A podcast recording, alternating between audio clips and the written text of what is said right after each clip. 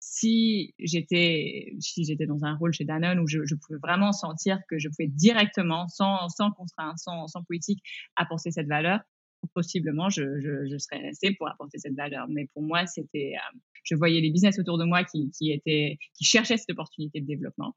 Il y a une énorme demande euh, pour cette aide assez fondamentale pour se transformer, pour se préparer à l'e-commerce. Et je ne voyais pas que ça se passait actuellement. Et euh, suis décidé de, de, de, franchir le pas. Je suis, je suis quelqu'un qui, en règle générale, prend, des risques dans sa vie, que ce soit d'un point de vue perso. J'ai, beaucoup déménagé, j'ai vécu, euh, j'ai vécu en Chine, j'ai vécu à Singapour, j'ai, vécu à Amsterdam. Je, prends des risques, je prends des opportunités. Et euh, pour moi, c'était, un, risque dans lequel j'avais, de la confiance derrière. J'avais vraiment cette confiance dans ce que je pouvais apporter. Et euh, il y avait de la demande dès le début, qui, qui a un peu renforcé aussi cette confiance.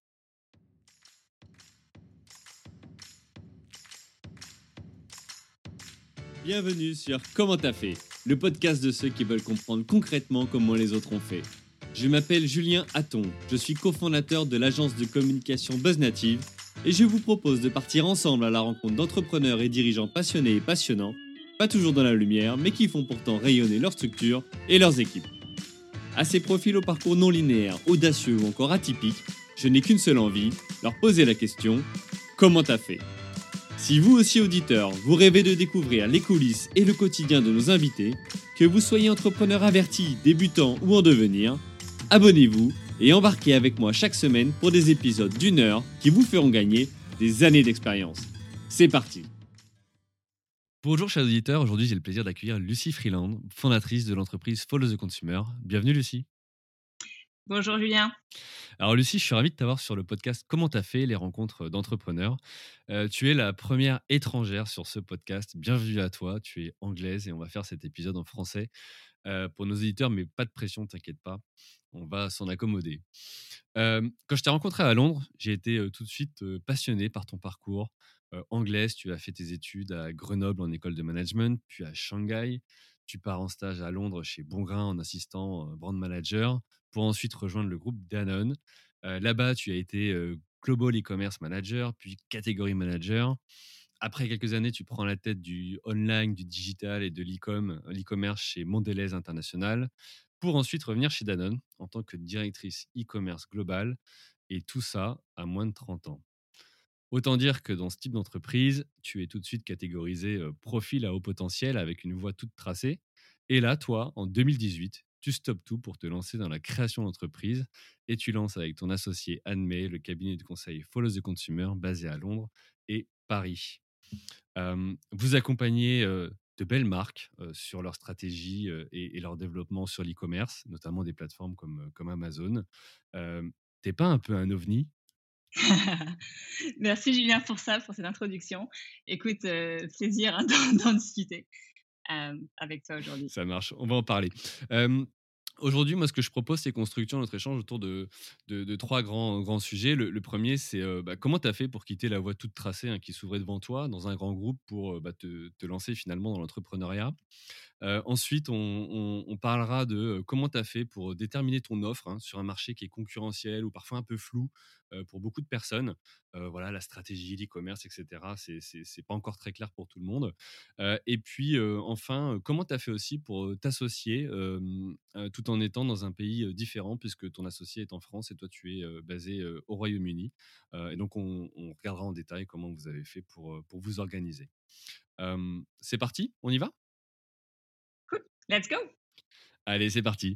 bah déjà, est-ce que pour, pour, pour, nous expliquer comment tu as fait pour quitter la voie toute tracée qui, qui s'ouvrait devant toi, est-ce que tu peux nous présenter ce qu'est Follow the Consumer, son concept, sa différence et ce que vous proposez? Oui, absolument. Donc, Follow the Consumer, nous sommes une, comme, comme tu l'as dit, Julien, une boîte de conseil qui travaillons avec les entreprises autant pour définir leur stratégie, leur approche en termes d'organisation, leur business model, euh, autour de l'e-commerce et aussi pour les accompagner vraiment dans les opérations et dans l'implémentation de leur stratégie. Donc, notre point de différenciation, c'est vraiment euh, cet accompagnement end-to-end et ce partage presque de la responsabilité d'aboutir à, des impacts, en fait, à, des impacts sur la croissance. Donc, c'est, euh, c'est vraiment, on commence avec eux, on, établit les, les opportunités, les instances de développement. Et ensuite, on travaille vraiment dans l'exécution. D'accord. Et aujourd'hui, vous accompagnez qui comme, comme client? Donc, on, travaille avec plusieurs différents clients. Donc, on travaille avec des clients qui sont dans, dans les, produits nutritionnels, dans le FMCG, dans la beauté. un exemple, par exemple, c'est le groupe VSNN avec lequel on travaille sur la stratégie globale, mais aussi sur l'exécution de la stratégie dans tous leurs pays euh, où ils sont de l'e-commerce. D'accord. Et d'où ça vient ce nom de marque, euh, ce nom d'entreprise? Follow the Consumer. C'est très intéressant parce que une de, nos, une de nos règles, en fait, dans tout ce qu'on fait, c'est qu'on veut suivre le consommateur et on veut mettre le consommateur au sein de toutes notre recommandations. Nous venons d'entreprises, de, elle-même, ma cofondatrice et moi, où il y a une tendance de, de partir d'une marque et des marques qui sont parfois très très belles et très très engagées avec la population, et après de développer une stratégie autour de la marque.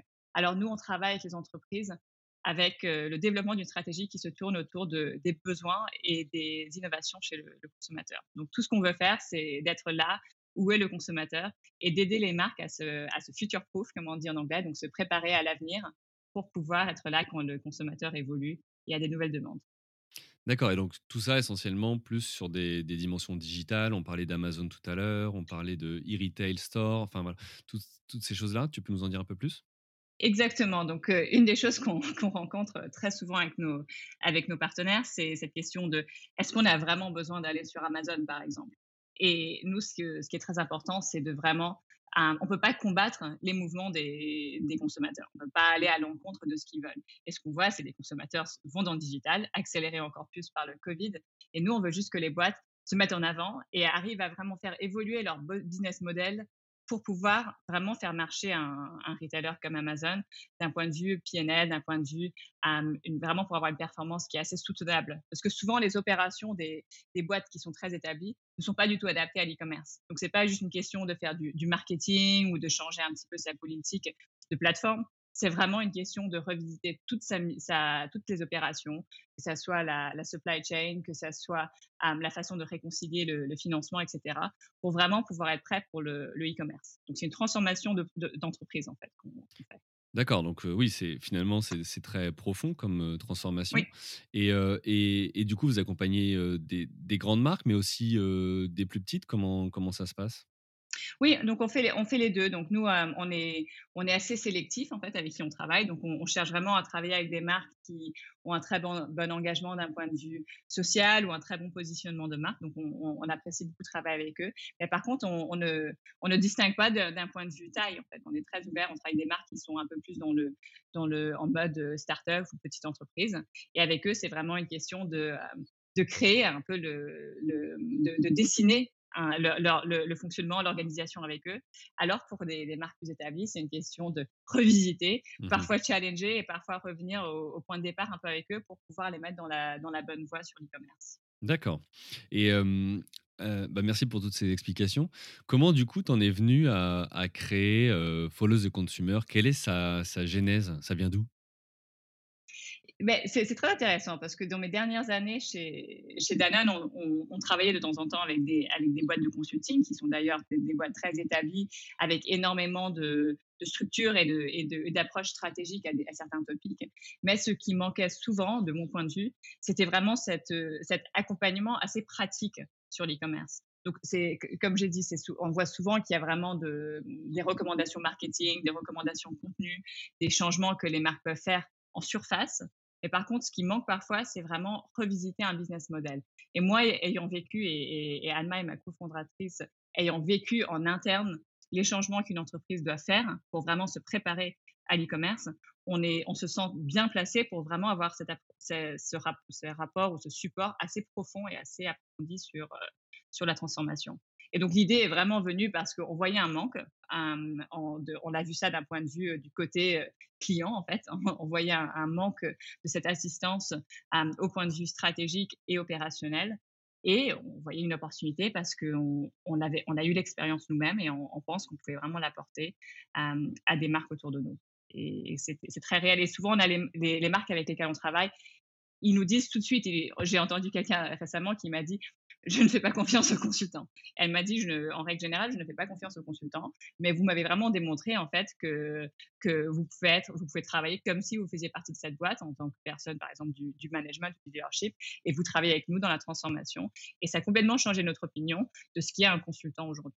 Et c'est un peu cette image qu'on veut avoir. En fait, on veut aider à, repositionner, aussi le consulting et mmh. l'exécution de donc là, donc là, ce que, si je comprends bien, ce que tu es en train de dire, c'est que vous faites effectivement la recommandation stratégique, mais derrière, vous êtes en mesure aussi de déployer et que ça fasse pas pchit entre guillemets en disant ok on a, on a partagé une bonne théorie mais derrière il n'y a rien qui est mis en place c'est ça. Mmh. exact. Et dans le déploiement c'est toutes les stratégies qu'on recommande que ça soit par exemple accélérer avec Amazon, que ça soit vraiment développer l'opportunité Drive par exemple en France, etc. Mais toutes ces stratégies-là sont accompagnées aussi par des recommandations très pratiques sur quelles sont les ressources nécessaires d'un point de vue humain pour, pour effectuer ce changement, quelles sont les ressources financières. Donc c'est vraiment très pratique pour une entreprise et c'est très réaliste aussi parce que ce, ce qu'on a vu aussi maintenant depuis qu'on a commencé Follow the Consumer, c'est que des marques viennent nous trouver après avoir commencé à travailler potentiellement avec une agence qui est vraiment une agence, par exemple, de, croissance ou une agence euh, experte Amazon, par exemple. Et ils, sont, ils, ont, ils créent des PNL de croissance, ils voient une opportunité. Mais en fait, quand nous, on, regarde les PNL, on se dit, on part pas vraiment d'un point de vue euh, réaliste. Et on essaye d'être vraiment réaliste et vraiment honnête en disant, si vous voulez aboutir à ce, ce chiffre d'affaires e-commerce, vous allez devoir investir trois personnes, vous allez devoir investir mmh. X% de votre revenu en, année 1 afin d'y, afin d'y aboutir. Et on le sait parce qu'on l'a vécu. Et on l'a vécu souvent. On a souvent fait des erreurs quand on était dans nos entreprises. On a souvent potentiellement sous-estimé le coût pour faire une transformation. Et on peut vraiment apporter cette expérience pour pouvoir aider les marques à avoir une approche réaliste sur, sur le long terme. Mmh. ok. Alors là, tu, as dit trois, quatre fois PNL. Pour nos auditeurs qui ne sauraient pas ce que ça veut dire, on, on, parle de quoi quand on dit PNL alors j'essaye de trouver la traduction française du mot PNL, euh, mais vraiment de construire euh, la, profitabilité, d'aboutir vraiment à la, profitabilité du business plan, en fait, du business mmh. model. Donc c'est très clair qu'on peut avoir un chiffre d'affaires très élevé en e-commerce, clairement, mais il faut être réaliste aussi sur tous les coûts, euh, surtout en, année de lancement, par exemple, les coûts nécessaires pour y aboutir. Et, et, notre objectif, c'est de travailler avec les entreprises pour avoir une vision réaliste de ce PNL, mais aussi avoir un point de vue sur le long terme sur comment optimiser, améliorer bien sûr la profitabilité de, votre business e-commerce. Mmh, donc c'est bien avoir conscience effectivement des revenus qu'on peut, qu'on peut avoir, mais en face aussi des, charges dont on a besoin pour euh, espérer les, atteindre. Donc parfois ça veut dire que vous devez même recommander de, ne pas aller sur certains supports. Oui. Parfois. Il, nous, il nous arrive assez récemment même, il nous arrivé de recommander à, à des marques de ne pas avancer sur un, sur une, initiative, justement parce que la profitabilité n'était pas là aujourd'hui, mais on ne voyait pas aussi une profitabilité future. Donc parfois, si on voit qu'il y a une vraie opportunité dans trois ans, par exemple, on pourrait dire voilà les, différentes étapes pour aboutir à, un business model qui tourne et qui marche. Mais si on ne voit pas ça, si on n'arrive pas à modéliser une situation qui fonctionne, on est très honnête aussi. On leur dit non, votre idée malheureusement ne fonctionnera pas. Mmh d'accord. Et alors tout à l'heure, tu as dit quelque chose sur lequel je voudrais revenir que je trouve très intéressant, c'est la partie, c'est une transformation plus, plus profonde finalement dans l'entreprise. parce que souvent, l'écueil qu'on peut avoir, c'est effectivement de se dire, OK, ben, en fait, l'e-commerce, c'est créer un site web, et puis une fois que j'ai le site web, c'est bon, mais en fait, c'est pas ça la réalité. Non, et c'est pas du tout la réalité, et c'est souvent un peu le, le risque sur l'e-commerce, c'est de ne pas adapter toutes les fonctions de son business. Et nous, on, Anne-May particulièrement, ma fondatrice, a un, background qui est aussi opérationnel dans l'e-commerce et peut vraiment faire des recommandations sur les changements qui doivent être faits d'un point de vue supply chain, par exemple, pour vraiment se préparer aux différentes demandes. Un Amazon, par exemple, commande en petite quantité une énorme gamme de produits en règle générale et les, entreprises FMCG n'ont pas forcément la, compétence ou la mise en place dans leur, dans leur centre de distribution pour vraiment pouvoir soutenir ce, cette, agilité en fait. Donc ils sont, ils doivent, ils sont, ils ont l'habitude de, livrer en, en palette d'un ou deux, ou deux produits et quand on leur dit qu'il faut être plus agile, ils n'ont pas ce setup. Donc on doit travailler avec eux aussi à faire évoluer leur système, que ce soit des systèmes informatiques, que ce soit des systèmes euh, de gestion de commandes ou que ce soit des systèmes vraiment physiques dans, tout ce qui est euh, picking et tout ce qui est logistique autour du produit pour vraiment faire, faire, faire tourner le modèle pour eux. Et parfois, c'est, on, recommande un, une tierce partie, par exemple, un partenaire logistique qui pourrait les mmh. aider, justement pour, pour, accélérer sans devoir faire une transformation totale de, leur propre business. Oui, donc c'est vraiment global finalement. Et bah, j'imagine que vous n'intervenez pas pour des missions courtes, puisque si on parle de transformation, c'est forcément en mois que cela se compte. Oui, donc en règle générale, les, les, clients avec lesquels on travaille, c'est sur vraiment entre six mois jusqu'à, on a un client qu'on a depuis 2018, donc depuis le début, qui, donc on, est, on rentrera dans, dans, la, dans la troisième année presque avec eux, et c'est vraiment un accompagnement sur la durée. Et ce qu'on voit, c'est que ils ont moins, moins en moins besoin de nous, donc on, enlève un peu la dépendance au mois par mois. Et parce qu'en parallèle, ce qu'on fait aussi, c'est on monte en compétence leurs équipes. Donc, l'idée pour nous, c'est de ne pas avoir une dépendance sur nous. On n'essaye pas de les, les, pousser à rester avec nous pendant 5-6 ans et ne jamais créer la compétence en interne. Au contraire, on travaille avec nous sur des mises en place de formation, sur des, des, des, la, la, montée en compétences très pratiques pour qu'ils puissent prendre ce, ce travail euh, au sein, au sein de leur, entreprise. D'accord. Donc si j'ai bien compris, tu es chez, Danone ou Mondelez, tu te dis, OK, je vois qu'il y a un problème avec les, les, prestataires ou partenaires avec qui, qui, je travaille. Il manque quelque chose, moi, pour répondre à mon, mon besoin réel sur la partie e-commerce. mais là, tu aurais pu t'arrêter à ce constat et dire, OK, moi, j'ai ma carrière à faire et maintenant, j'avance, peu importe. Mais non, tu te dis, OK, bon, bah, je pense que je peux répondre à ce besoin et je vais me lancer. Enfin, voilà, comment ça s'est passé? Comment tu as, fait ça alors que tu n'as même pas 30 ans quand tu décides de faire ça et tu te dis, bah, tu es peut-être prédestiné à, à, à, évoluer très vite chez Danone? Ouais, c'était un, un gros sujet à l'époque euh, quand j'ai quand j'ai pris cette décision. C'est quelque chose, j'ai pas j'ai pas pris ça en, en, histoire d'un mois. Hein, ça c'est sur quelques mois où j'ai vraiment décidé de faire ce changement. Mmh Mais dans ma tête, ça allait toujours venir. Donc dans ma tête, quand j'étais chez chez Danone par exemple, dans dans les dans la dernière année, j'étais déjà en train de de me dire que c'est pas une structure qui me qui me challenge assez. Donc mmh j'ai apprécié énormément ce que j'ai appris chez Danone, mais je, me suis sentie vers la fin que en fait, je pouvais apporter tellement de plus, mais que j'étais un petit peu limitée. Vraiment limitée d'un point de vue ce que je peux faire, limitée par la, la, la, politique autour de moi aussi qui est, qui est, qui est en place souvent dans ces, ces grandes entreprises, qui m'empêchait vraiment d'apporter de la valeur que je voulais apporter.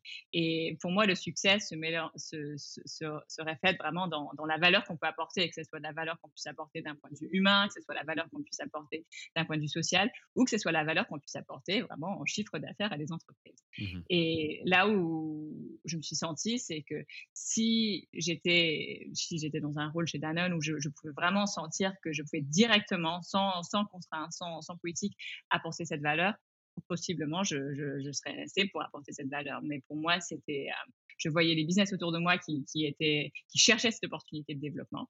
Il y a une énorme demande euh, pour cette aide assez fondamentale pour se transformer, pour se préparer e-commerce. Et je ne voyais pas que ça se passait actuellement. Et euh, j'ai, décidée de, de, de, franchir le pas. Je suis, je suis quelqu'un qui, en règle générale, prend, des risques dans sa vie, que ce soit d'un point de vue perso. J'ai beaucoup déménagé, j'ai vécu, euh, j'ai vécu en Chine, j'ai vécu à Singapour, j'ai vécu à Amsterdam. Je, prends des risques, je prends des opportunités. Et euh, pour moi, c'était un, un risque euh, dans lequel j'avais de la confiance derrière. J'avais vraiment cette confiance dans ce que je pouvais apporter. Et il y avait de la demande dès le début qui, qui a un peu renforcé aussi cette, euh, cette, confiance. Alors, on va en parler euh, après, euh, un petit peu plus tard, de comment tu as trouvé les, les, premiers clients du coup. Mais pour revenir du coup chez Danone, tu dis la dernière année, je commençais déjà à y penser. Donc, c'est pas quelque chose qui t'est venu d'un coup, c'est l'entrepreneuriat, ça t'attirait déjà? Tu avais déjà prévu un jour de créer une boîte? Comment Autour de toi, tu es entrepreneur, comment ça se passe? Oui, je, suis, je suis assez entourée. Je suis assez entourée d'entrepreneurs. mon, mon, mari est, est entrepreneur. c'est une vie qui m'attire énormément. Je n'ai pas peur de l'incertitude. J'apprécie beaucoup ce, fait qu'on dépend que de soi pour créer ces opportunités aussi. C'est vraiment dépendant de, nous, pas, dépendant des, pas aussi dépendant des gens autour. Et, et donc, j'étais toujours très attirée par cette idée. Je, je voulais rester chez Danone sur, sur, sur, sur deux, trois ans, juste parce que c'est très important pour moi aussi de finir un, cycle. Et je pense que si, les gens hésitent à, partir d'une entreprise, c'est parfois aussi parce qu'ils sentent qu'ils n'ont pas forcément apporté la valeur qu'ils veulent apporter. C'est pour ça, moi, je voulais bien faire en sorte d'avoir un peu fini mon, cycle, apporter ma valeur, recruter aussi des personnes autour de moi et, et mettre en place une vraie équipe pour que je puisse partir en laissant quand même une marque et pour qu'il reste vraiment du positif derrière aussi. Parce que je voulais surtout pas que ça soit, je les laisse alors qu'ils avaient, ils étaient en phase critique de e-commerce ils avaient absolument besoin de, moi, par exemple. Je voulais les laisser dans une phase où vous allez monter la compétence en interne et en fait, je pouvais partir en me sentant, D'accord. En, me sentant pas responsable. voilà. Ok, et comment tu as fait du coup? Parce que tu étais en poste et tu as monté en parallèle la boîte ou non, pas encore, tu as attendu depuis l'être Tu as, démissionné avant? Enfin, comment ça s'est passé? Dans quel ordre? euh, alors, j'avais donc j'avais l'idée en tête de partir. Mmh donc ça c'est ça c'est depuis probablement euh, six mois avant six mois avant mon départ. j'avais l'idée en tête. Je discutais autour de moi, donc j'avais déjà des, des, points de vue sur les premiers clients que j'allais avoir, donc sur mes discussions. L'avantage d'avoir eu ce parcours avant, d'avoir eu ce parcours, comme tu as dit, euh, tout tracé, où j'étais bien positionnée en entreprise comme un, talent, c'était que j'avais vraiment un réseau aussi au sein des entreprises passées, chez Mondelez, chez Danone, de personnes qui maintenant sont dans différentes entreprises et qui m'ont sollicité, même, même sans savoir ce que j'allais faire, qui m'ont sollicité pour me proposer des postes e-commerce, pour me demander si je pouvais les aider sur certains topics. Et ça m'a donné la confiance que je pouvais déjà commencer à voir si je, si je pouvais aligner des, des, clients ou des opportunités après mon départ. Donc j'ai posé ma démission, j'ai pas commencé à mettre en place la boîte avant mon dernier jour chez mon dernier jour chez Danone où j'ai fait la fait la mise en place de la structure le, jour d'après, je pense si je me souviens bien. D'accord. Et j'ai finalisé un, un, accord avec mon premier mon premier client ce, ce moment-là. Donc ça c'était vraiment, euh, j'ai même pas pris une, une, semaine de vacances entre mon départ, mon départ de ouais, ça s'est enchaîné, d'accord. Début d'entreprise. Ouais, j'ai fait les légalités, puis voilà, on est parti. Ok, bon bah écoute, euh, euh, top. Et alors du coup, mais c'était ta, enfin c'est ta première entreprise. tu as quand même tout l'aspect, tu sais, bah, création avec les statuts. Enfin voilà, se lancer, c'est, il y a, y a l'envie, puis après il y a, y a, aussi la pratique. tu as, eu des, des, challenges, des galères. Comment comment t'as fait? D'ailleurs, tu as monté la boîte en Angleterre ou en France? J'ai monté la boîte en Angleterre. C'est assez c'est assez simple de, de, mettre en place une, une entreprise au Royaume-Uni. C'est très rapide. Ça, ça, coûte, enfin, ça coûtait 12 livres pour mettre en place, je pense, pour, pour faire la. Et, et j'avoue qu'à cette époque, alors, alors que c'était que moi à l'époque, donc ma, ma cofondatrice m'a rejoint après, c'était assez simple et j'ai pas, j'ai pas énormément réfléchi. Et ça, c'est un, c'est quelque chose, c'est un learning que, que j'ai effectué après. J'ai pas beaucoup réfléchi à, à vraiment la structure, la structure légale. Pour moi, c'était vraiment la mise en place d'une entreprise à, responsabilité limitée. Mais à partir de là, j'ai pas vraiment réfléchi après comment j'allais faire, si j'allais faire rentrer une fondatrice ou des choses comme ça. Donc, euh, ça, j'ai fait après, a posteriori.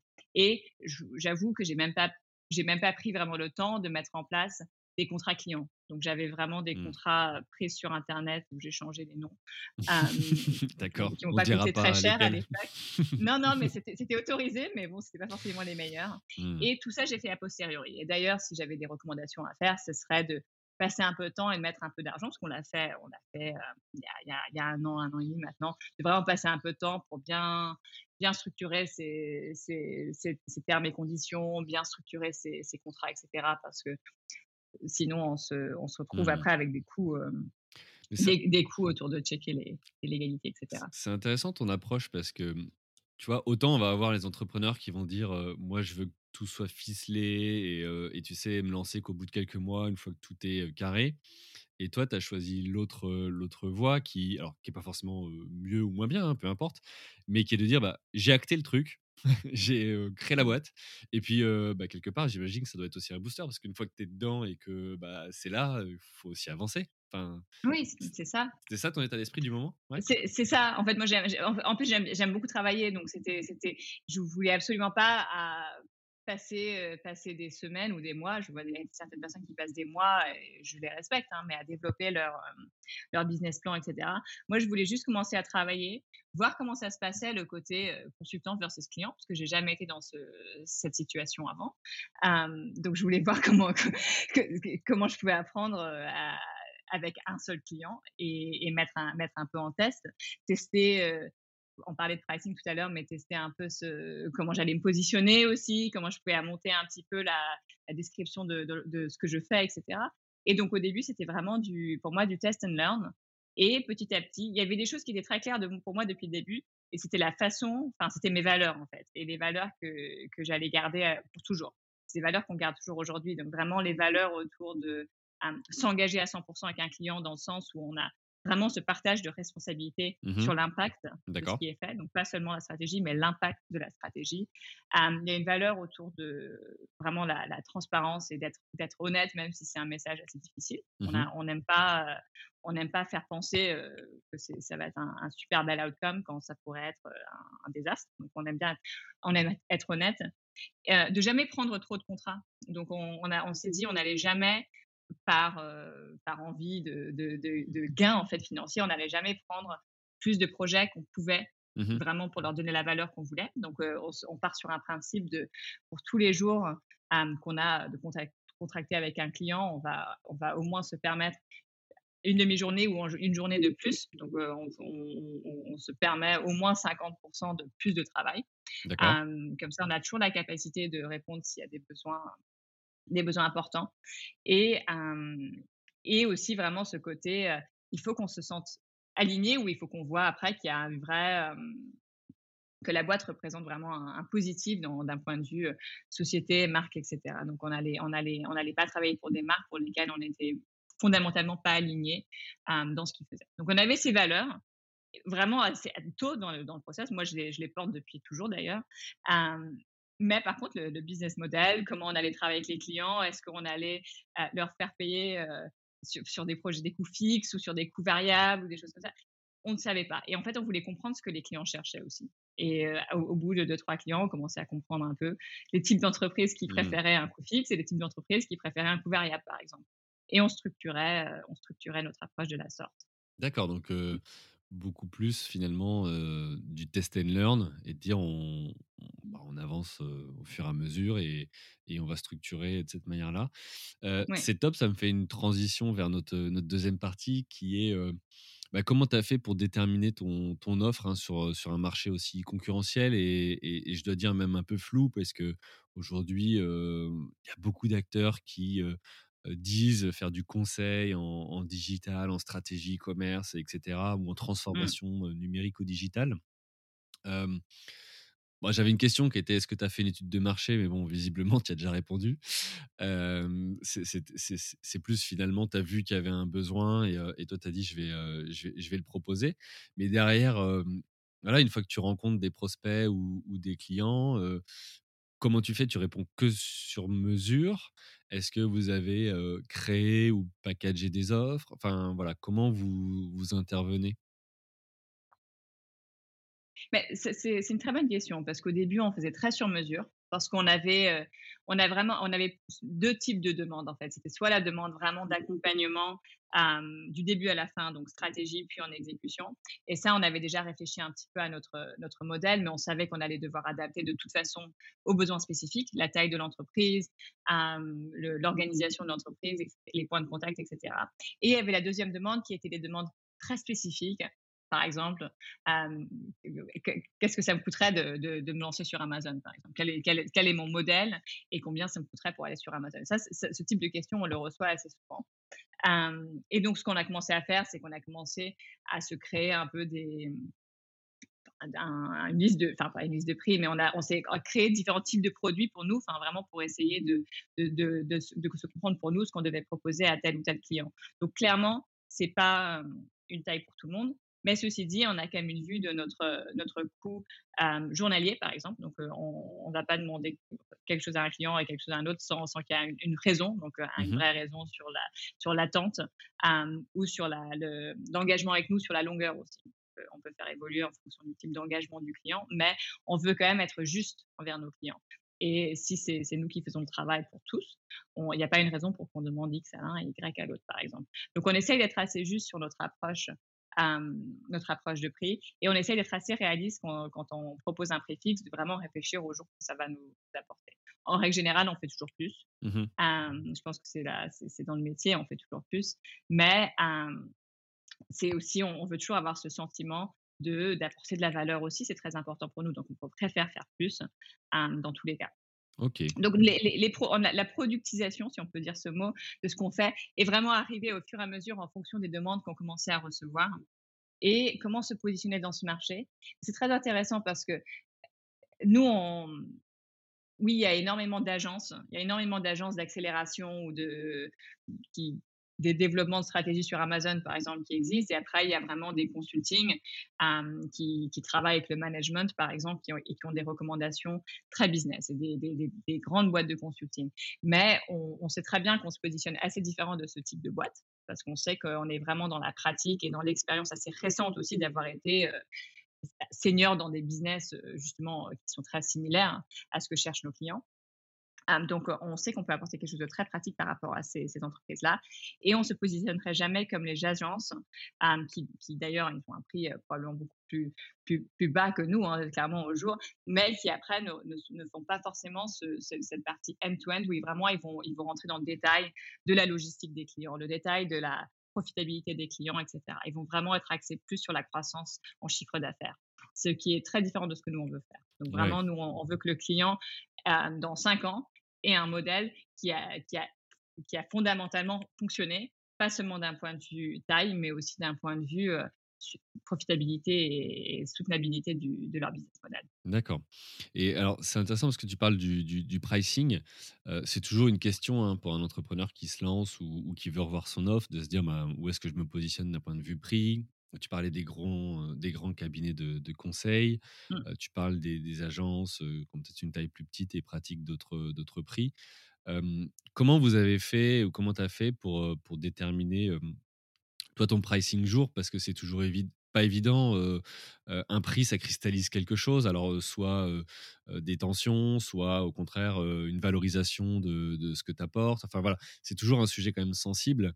Euh, tu as fait mmh. quoi? Tu as scanné le marché ou tu t'es dit, moi, de mon expérience, euh, les consultants me facturaient ce temps-là, donc je vais me mettre à peu près à ces prix-là? Comment vous avez fait? Oh, les deux, les deux. Donc c'était c'est intéressant avant de avant de, de, monter mon entreprise et pendant que j'étais encore chez chez Danone, j'avais une offre d'ailleurs pour être consultante, euh, directeur de consulting dans, dans une boîte de, consulting justement. Et ça m'a ça m'a juste le, process et les discussions avec eux m'ont permis aussi de comprendre comment monétiser les différents rôles dans l'entreprise par exemple. Les, les, directeurs. et ça m'a ça m'a aidé aussi à, comprendre aussi notre valeur sachant que, que nous, on, se positionne toutes les deux, Anne-Marie et moi, au niveau euh, directeur. Et si on a des projets qui ont besoin de, de, travail moins, moins, moins intellectuel et un peu plus en, mode administratif ou analyse, etc., on, pourrait faire payer moins aux clients, par exemple. Donc, on pourrait mmh faire rentrer quelqu'un et faire moins aux clients. Mais on avait, on avait créé cette idée de notre valeur en, en benchmarkant à différents types de consultants. Et, euh, aussi pour nous, clairement, on a un positionnement par rapport à des agences, par exemple. On a un positionnement premium parce qu'on est très conscient de la valeur qu'on peut apporter. Et on se positionne comme ça. Donc, on n'a pas peur de dire à un client, voilà, on, va, on, va, on va doubler, tripler, quadrupler votre business tout en vous montant en profitabilité. Donc, voilà l'apport que ça, la valeur que ça apporte aussi. Donc, c'est l'approche mmh. un peu américaine, je pense, de ne pas seulement regarder le coût, le coût, notre coût journalier, mais vraiment aussi de regarder cet apport qu'on peut avoir d'un point de vue impact financier sur les entreprises. Alors tout ça, je veux... Ok, pardon. Tout, ça, je vais absolument en parler parce que souvent, effectivement, le consultant euh, va vendre un, temps pour euh, réfléchir à une stratégie, proposer une solution ou autre. Il va déterminer que il y a 200 et quelques jours dans l'année ouvrée où il peut travailler. Il va regarder finalement voilà, son objectif en termes de rémunération et, déterminer son prix en fonction de ça. Mais finalement, la valeur du consultant, alors il y a la dimension opérationnelle, ça je l'entends, mais il y a aussi la dimension stratégique. Et finalement, la stratégie que tu proposes, bah, autant parfois tu peux la trouver en peu de temps ou parfois tu peux mettre plus de temps à, en accoucher. comment vous, vous faites pour dire à un client, on va tripler ou quadrupler ton chiffre ou autre, comme tu disais à l'instant. Et donc, compte tenu de ça, bah, effectivement, nous estime que la valeur de notre prestation est justifiée et, elle vaut ce prix-là on, passe beaucoup de temps sur nos propositions pour les, clients. Donc, c'est une raison aussi pour laquelle on se, garde du temps, on, essaye de se garder du temps. C'est pour passer vraiment du temps sur les, clients potentiels pour faire une préanalyse. On fait énormément de travail avant même de commencer un engagement avec eux. Faire une préanalyse de leur business, on leur demande des informations, s'ils peuvent les partager.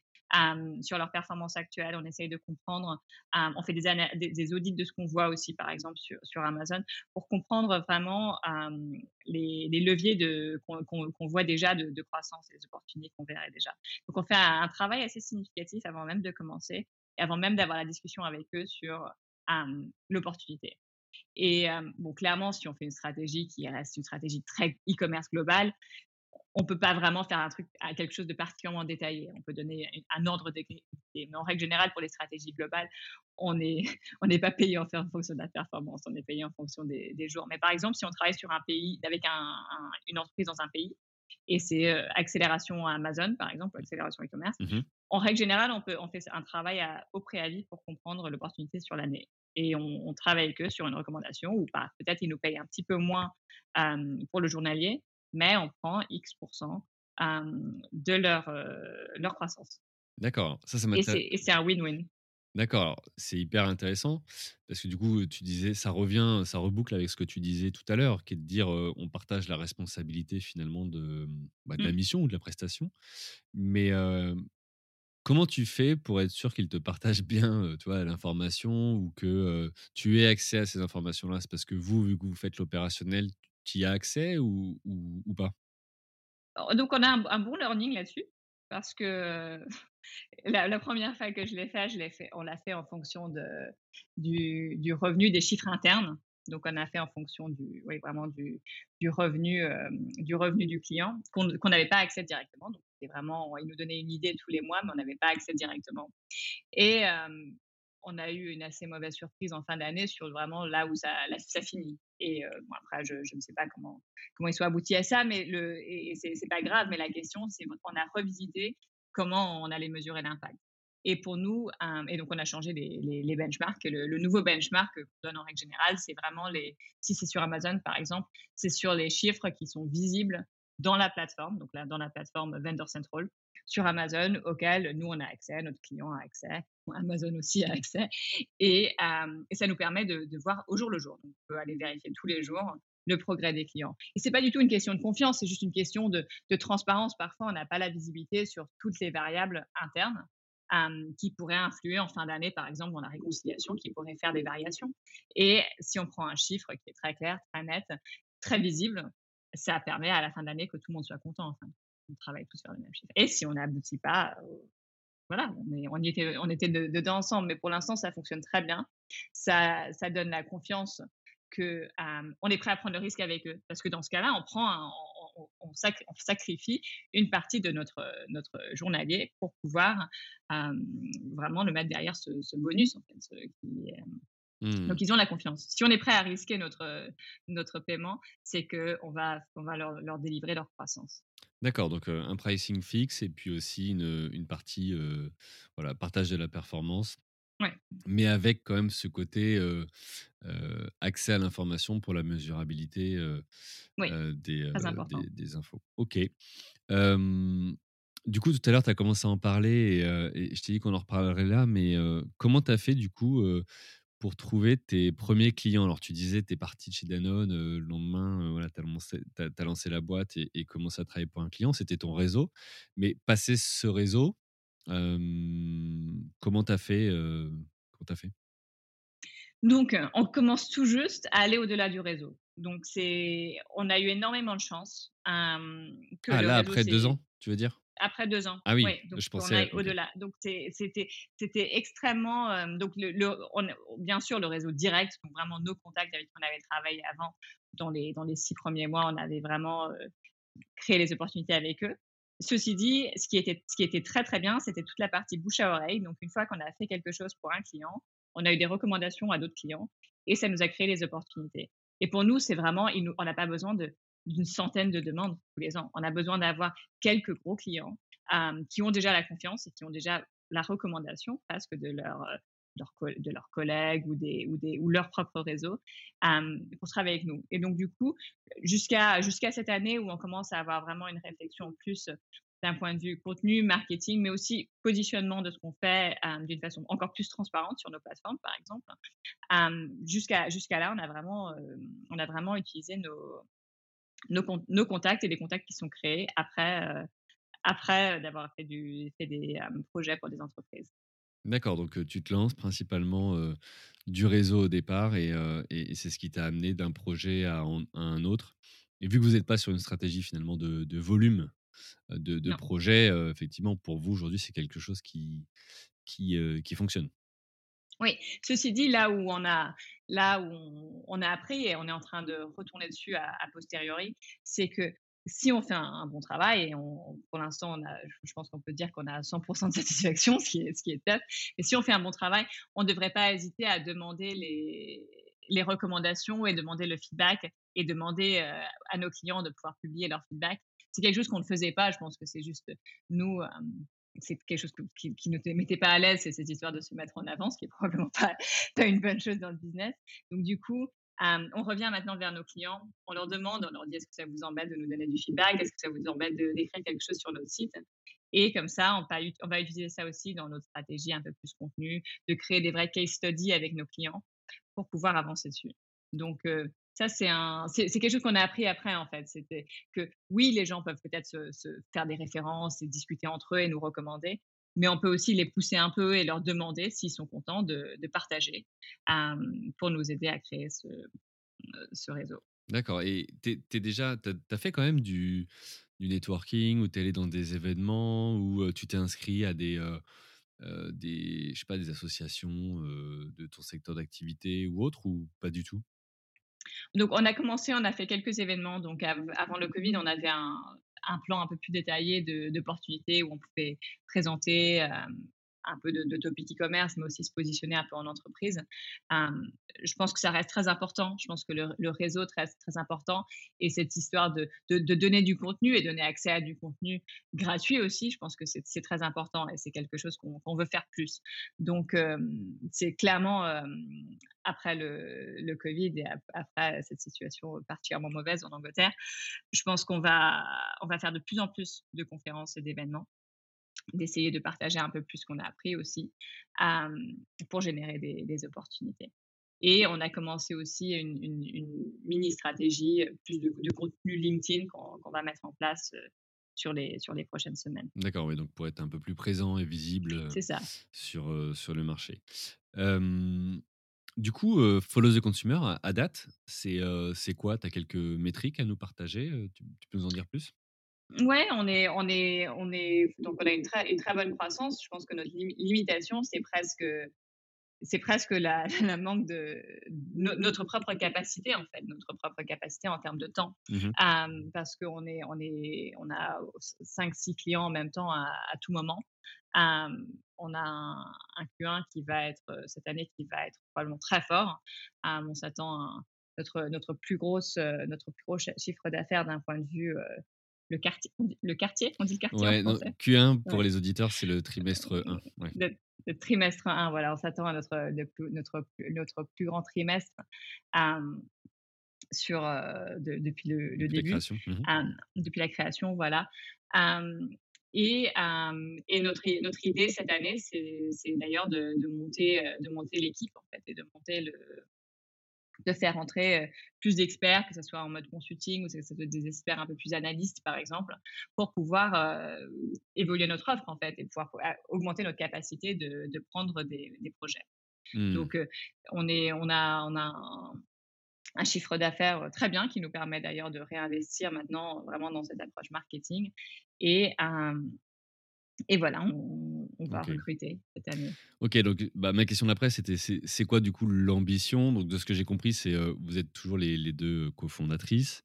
vous entourez de partenaires experts sur les sujets. Tu parlais tout à l'heure de, de, logistique, par exemple, ou d'autres sujets, hein, peu importe.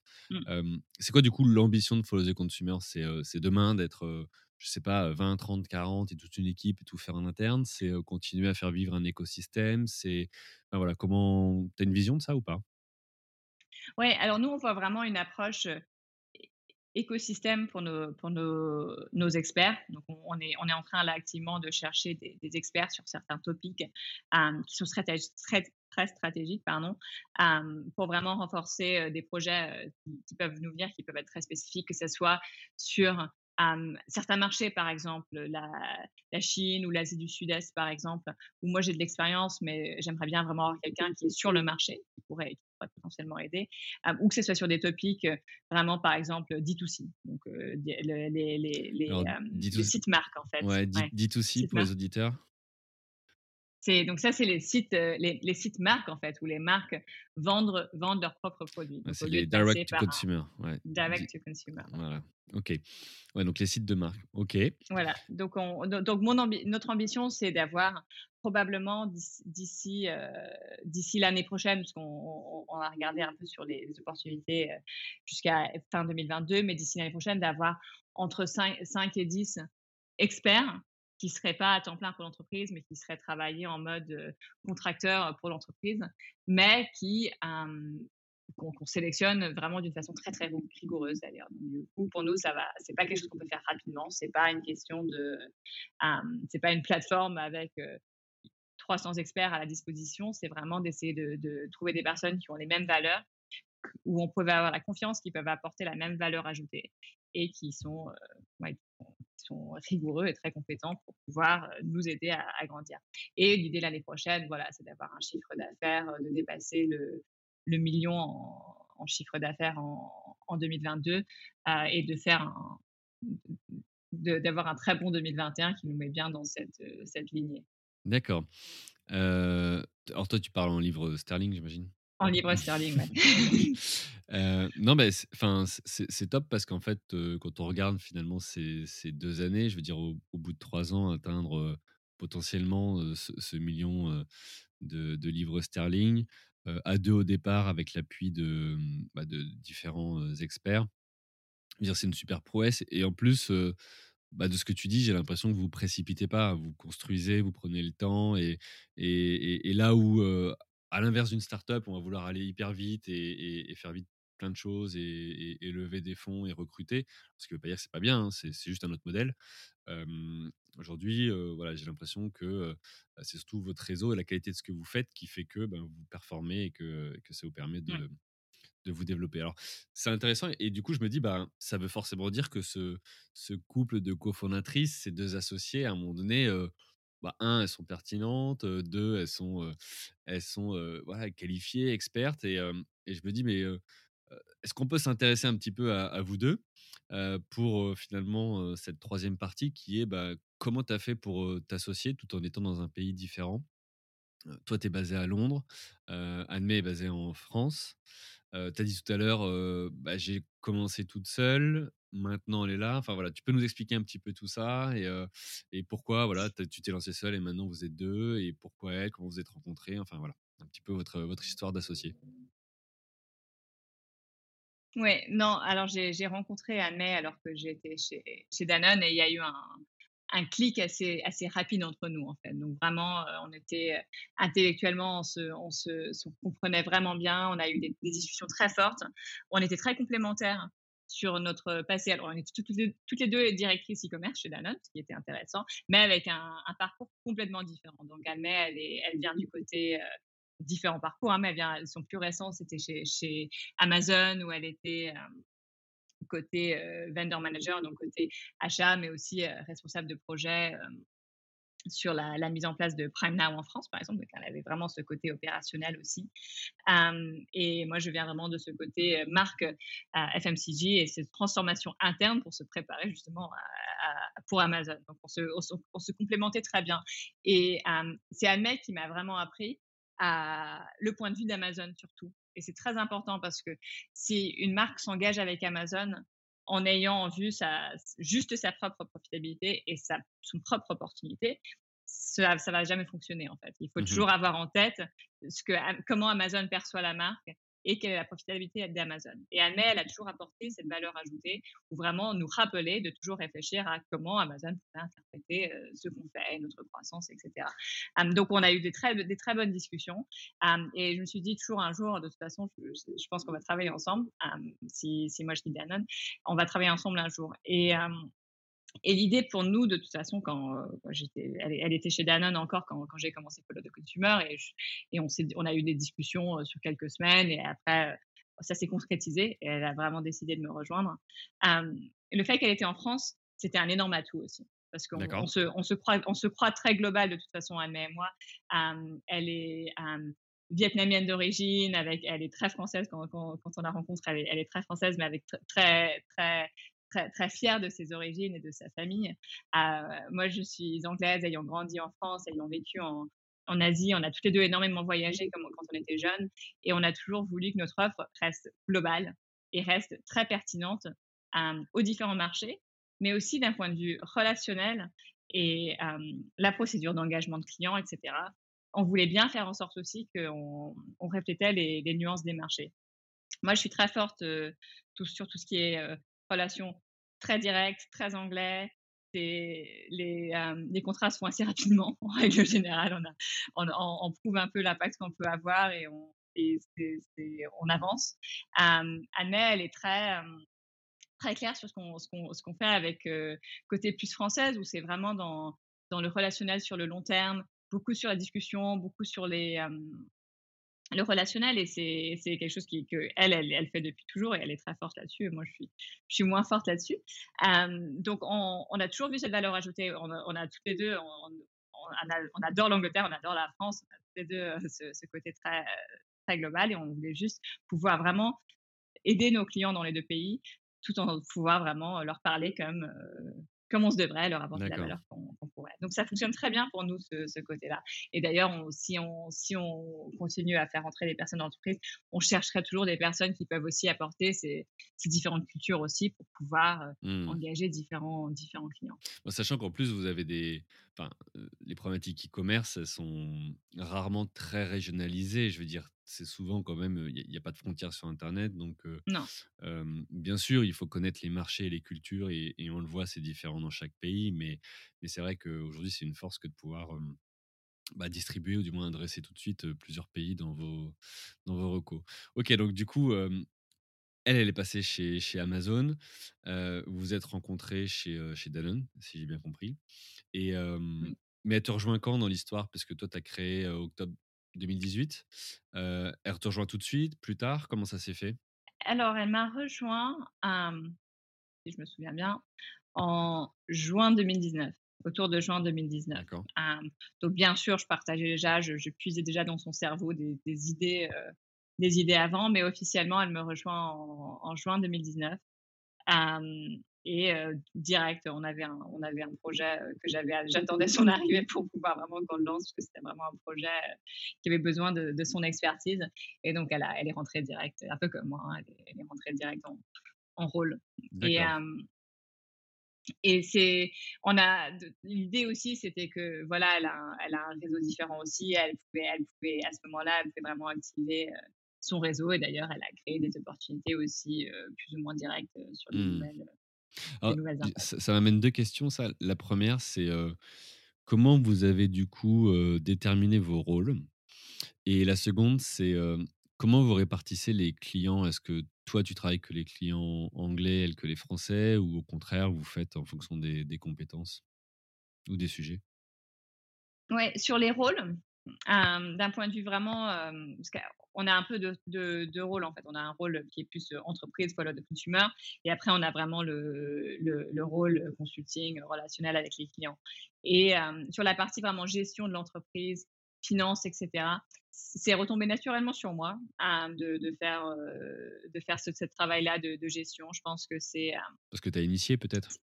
Peut-être, voilà, j'ai initié, j'étais c'est une entreprise anglaise, donc voilà, tout ce qui est un peu finance, etc., comptabilité, c'est resté anglais, donc c'était la logique en fait de, ça. Après, voilà, on a tout ce qui est vraiment direction de l'entreprise, euh, des grosses décisions, etc., on le fait ensemble, évidemment. et sur, sur qui fait quoi avec les clients, ça dépend vraiment du type de projet en fait. Donc si c'est vraiment un projet, euh, par exemple, e-commerce stratégie très assez, assez général en fait, sur vraiment définir les gros piliers, comme je disais tout à l'heure, les, les, les, gros, les ressources nécessaires, etc. C'est souvent moi qui prends le, le, lead de la discussion avec les clients et qui répartit les tâches. C'est rare qu'on fait un projet où ça soit soit l'une soit l'autre. En règle générale, on travaille tous les deux sur un, sur un projet. si c'est un projet où c'est vraiment axé autour d'Amazon, que ce soit stratégique ou exécution, c'est plus elle qui prend le, lead sur ce topic. C'est moins par pays, donc c'est oui, certains, certaines fois, si on a par exemple si on a un client qui est sur plusieurs pays, ce qui est le cas actuellement, on se divise ou, ou Anne-Maë discute avec les Français, moi je discute avec les, avec les autres pays. Mais ça, c'est vraiment juste parce que la, la conversation, comme, comme vous voyez, j'ai un bon français, mais parfois il manque les mots d'un point de vue business, alors que Anne-Maë, elle est vraiment experte ça, ça, tombe naturellement. En fait, T'inquiète pas, on, comprend tout, tout bien. on n'a pas de règles très définies. Et ce qu'on sait, c'est que si on fait rentrer d'autres personnes, c'est pour ça que c'est un assez gros cap en fait de passer de, de nous, de que nous à nous plus d'autres personnes parce que mmh. il faut qu'on légitimise vraiment qui fait quoi. C'est pas vraiment du 50-50 sur tous les projets, c'est vraiment X% à X rôle dans X projets. Euh, pour, pour, être très clair et d'être très juste aussi envers les, les autres personnes qu'on fait intervenir d'un point de vue extérieur. Clairement, la, la, marque Follow the Consumer et ce qu'on représente comme boîte, ça va rester notre bébé à, à et moi, mais quand on travaille avec les clients, il faut qu'on soit très juste à, mmh. comment on va gérer ça vis-à-vis des je, je, me permets une parenthèse, parce que du coup, tu dis, euh, tu as dit tout à l'heure, on fait travailler des personnes en, en contracteur, donc c'est des, des, externes hein, en, en, en, indépendant ou freelance. Euh, eux, ils sont, vous leur demandez de faire comme vous une part de fixe et de, de performance ou, ou, pas du tout du coup? Non, pour eux, c'est vraiment sur des trucs très spécifiques. Donc, Soit c'est des trucs design. Donc, de plus en plus, on travaille avec des entreprises qui veulent aussi une partie créa. Mmh. Et c'est pas du tout, c'est pas du tout dans notre, dans notre centre de, de, compétences vraiment le côté design ou, graphisme. Donc, par exemple, on, on travaille avec une designer qui, qui, fait ce travail pour nous. Ou, par exemple, si c'est vraiment du, du travail d'audit où on ne veut pas faire payer notre coût à notre à, aux clients, par exemple, où on peut leur trouver quelqu'un d'autre qui peut le faire parce que c'est pas une tâche compliquée. On l'outsourcerait. C'est rare qu'on les, pour l'instant, ça va changer, mais pour l'instant, si on fait rentrer un autre contracteur, c'est pas vraiment pour un point de vue long terme ou stratégique. C'est vraiment pour du one-off, euh, de, mmh. de l'aide sur un topic très précis. Donc, cela va bien sûr, cela va changer. Donc, si, si, quand on veut vraiment créer de, générer de nouveaux clients et de nouvelles opportunités, et quand, comme on est arrivé à notre capacité, on aura vraiment des, des experts, consultants comme nous, qui vont devoir gérer euh, des projets. Et dans ce cas-là, s'il y a un coût variable, ils bénéficieront aussi du, mmh. du coût variable. Ok. Euh, bon, désolé pour cette euh, parenthèse, mais non, non, c'est une bonne question. Je, reviens, je reviens du coup à, à, à vous deux associés donc là, tu nous as partagé comment vous avez déterminé vos, vos, vos rôles. comment tu, tu, gères concrètement à distance? Parce que du coup, vous êtes dans deux pays différents. ça, c'est une bonne question pour moi. Et, du coup aussi, vous faites quoi? Vous faites tout en anglais, tout en français? Comment, comment vous gérez ça? C'est une, très très bonne question. Donc déjà, la distance, on se voyait énormément, Anne et moi, donc avant le Covid. Hein. C'était, on, on, avait accumulé énormément de, de, de, de, points Eurostar. et de, ouais. de points Eurostar sur, euh, sur la, les dernières années. Donc, on était vraiment, euh, on fait les utiliser maintenant dans notre entreprise, ce qui était top. Donc, on, on se voyait, euh, on se voyait une voire deux fois par mois. Ce qui était super. On faisait, on faisait, on combinait le travail client avec des sessions plus stratégie pour notre entreprise. Et bien sûr aussi, on est, on est très bonnes, on est très bonnes amies, on a une très bonne entente, donc on profitait aussi pour se passer du temps ensemble. depuis le Covid, on se parle tous les jours. Donc, mmh on se, il y a sans, vraiment sans, sans, sans excuses. donc, on se parle souvent d'un point de vue avec les clients pour travailler le projet, mais on se parle tous les soirs en fin de journée pour débriefer de la journée. Donc c'est très important qu'on soit tous les deux au courant de, des discussions. Mais ça nous aide aussi. Hein. C'est une des raisons pour lesquelles je n'ai pas fait l'entreprise toute seule. C'est pour avoir quelqu'un qui partage les mêmes enjeux et on peut juste relativiser, discuter. C'est c'est pas toujours facile. Il y a des complications qui peuvent arriver. Ça fait vraiment énormément de bien de pouvoir se discuter. Donc c'est avec plaisir qu'on se parle tous les jours on se, respecte, euh, on a nos propres, nos horaires. Par exemple, Année, euh, elle a une petite fille, donc euh, je, je l'appelle pas, je, je, l'appelle pas, par exemple, entre 5h et, et 7h, heure française, donc 17h, 19h, heure française, parce que je sais que c'est son moment, son moment précieux avec sa petite fille. Elle, elle m'appelle pas avant 8h du matin, heure anglaise, parce que elle sait que je suis pas matinale. Il est déjà 9h pour elle, donc elle, elle a peut-être attaqué, ouais. Mmh. Voilà, donc elle, elle, attend, elle attend que je, sois réveillée et que j'ai pris mon café. et, et voilà, on a, on a énormément de respect, on passe énormément, on passe, on se, on se met à jour, on se prépare pour les, on se, on se partage les meetings, mais on se prépare à l'avance aussi. Donc on se, on s'envoie des petits briefings, des choses comme ça qui, qui fonctionnent très bien. Et, et en règle générale, on, on, on, essaye aussi de passer du temps ensemble, virtuellement actuellement, qui n'est pas travail aussi. D'accord. Moi, je suis la marraine de sa, je suis la marraine de sa petite fille. On, mmh. est, on est, on est très bonnes amies, donc on, on, profite aussi pour avoir des discussions non travail et d'essayer de, mettre ça de côté de temps en temps aussi, ce qui est très important pour nous.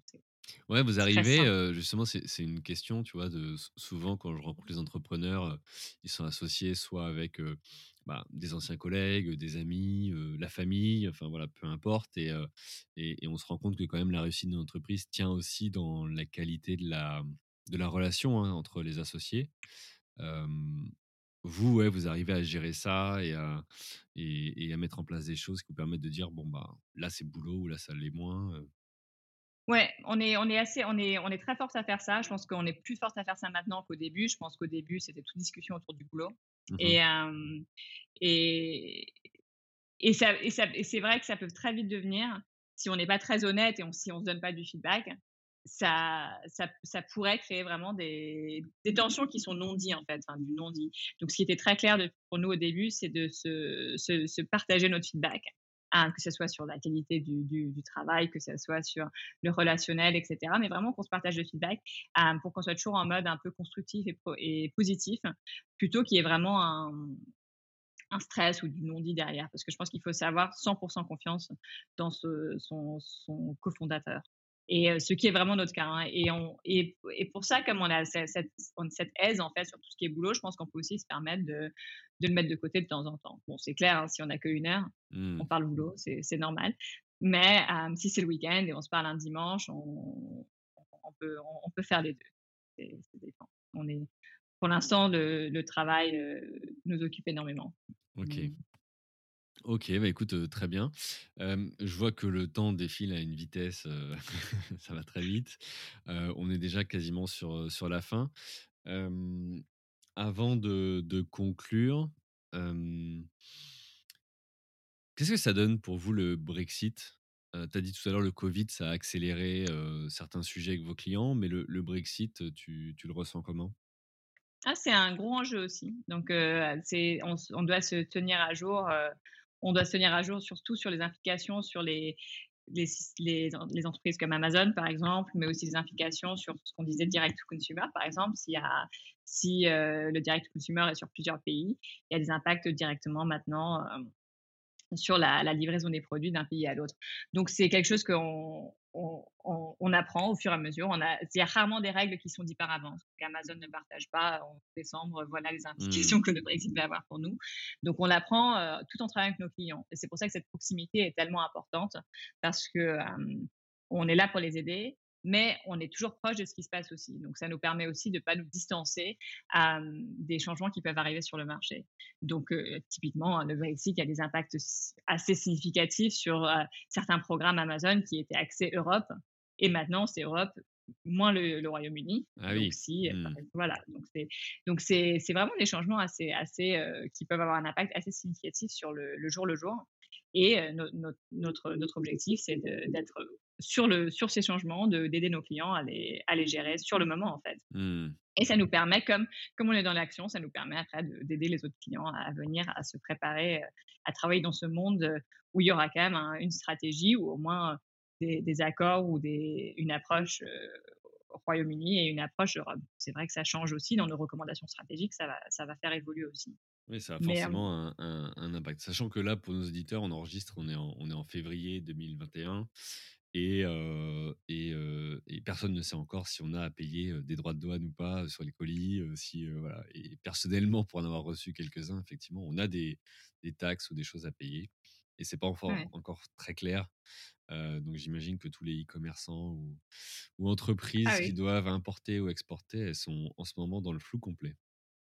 Non, et c'est pour ça aussi que nous, on est, on, on se proclame pas du tout être experts sur sur ce point très spécifique après des impacts taxes, etc.